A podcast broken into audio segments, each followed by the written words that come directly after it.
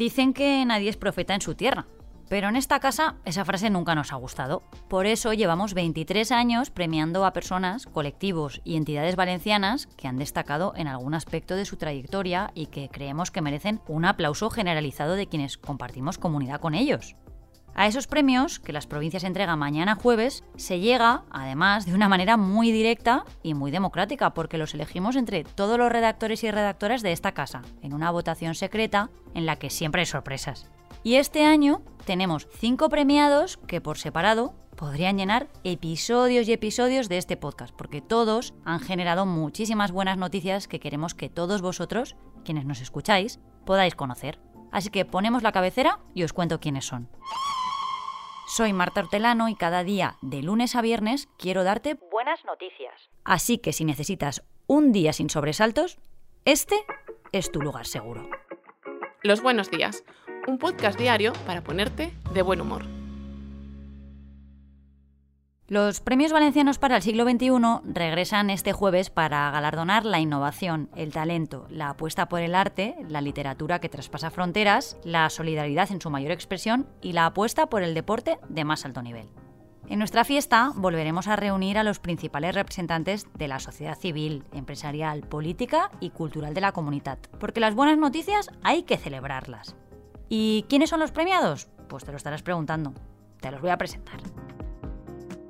El primero es el químico Abelino Corma.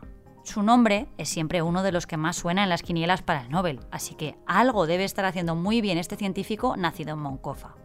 Con una larga carrera es inventor o coinventor de casi 200 solicitudes de patentes europeas y cofundador del Instituto de Tecnología Química.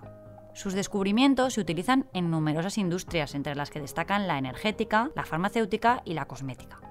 Además, su labor trasciende fronteras y este 2023 ha sido reconocido con el premio al inventor europeo a toda la trayectoria profesional.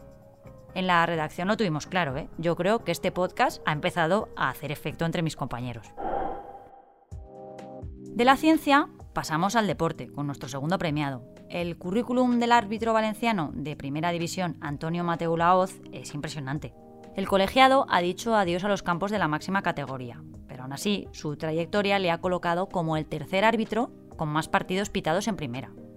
Internacional desde 2011 es el segundo colegiado que más encuentros ha dirigido en la historia de los mundiales, en su haber, además, se encuentran los Juegos Olímpicos de Río 2016, la Eurocopa 2021 y la final de la Champions League 2021 entre Chelsea y Manchester City.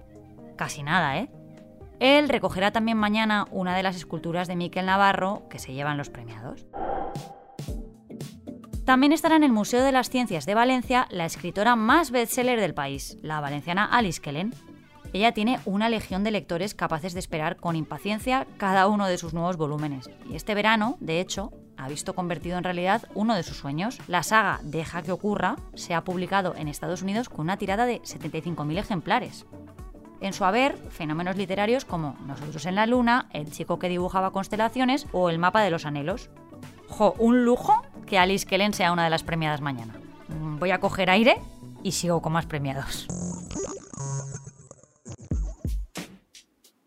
En el año 2013, la Asociación Valenciana Mamás en Acción nació con un único objetivo, que ningún niño hospitalizado se sintiera solo. Con esa premisa, llevan ya 10 años acompañando a los menores, muchos de ellos cuya tutela pertenece a la Administración, que se encuentran en hasta 11 centros sanitarios de Valencia, Castellón, Madrid, Barcelona, Sevilla y Las Palmas. El colectivo, formado inicialmente por madres, empezó con solo 20 miembros. En 2015 realizaron el primer acompañamiento a un niño que estaba solo en el Hospital La Fe. Desde entonces ya cuentan con más de 3.000 voluntarios. Esa labor es la que ahora hemos querido distinguir los redactores de las provincias, porque sin duda es un proyecto que merecía la distinción y que hablemos de él para que ningún niño esté solo mientras está malito. Y así llegamos al último premiado. En este caso, una institución que se ha ganado el cariño de los valencianos a golpe de exposición. Se trata de la Fundación Bancaja. Asegura Rafael Alcón, presidente de la entidad, que el secreto del éxito del Centro Cultural de la Plaza Tetuán de Valencia radica en el trabajo, trabajo y trabajo. Nacida en 2013, tras la desaparición de la Caja de Ahorros Valenciana, la entidad divide su labor en dos ramas, la social y la cultural.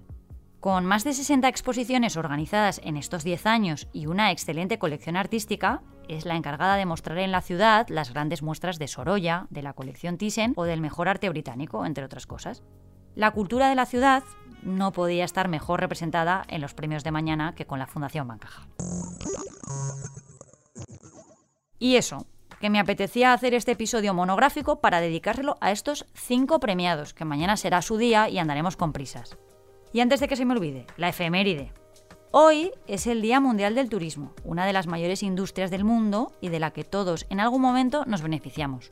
Porque viajar es maravilloso, no nos olvidemos, pero el turismo, si no es responsable, se nos puede acabar yendo un poco de las manos. Así que quería aprovechar para deciros una cosa que aquí en Valencia se dice muchísimo.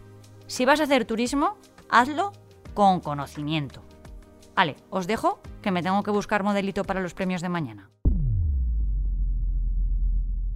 Muchas gracias por escucharnos y gracias a ti, Marta. Gracias a ti. Recuerda que si te ocurre algo bueno y quieres contárnoslo, puedes escribir a losbuenosdías@lasprovincias.es. Este podcast ha sido escrito por Marta Hortelano, la edición es de Amalia Yusta y Paco Sánchez, el diseño sonoro es de Rodrigo Ortiz de Zarate y la producción de Miquel Abastida y Tamara Villena.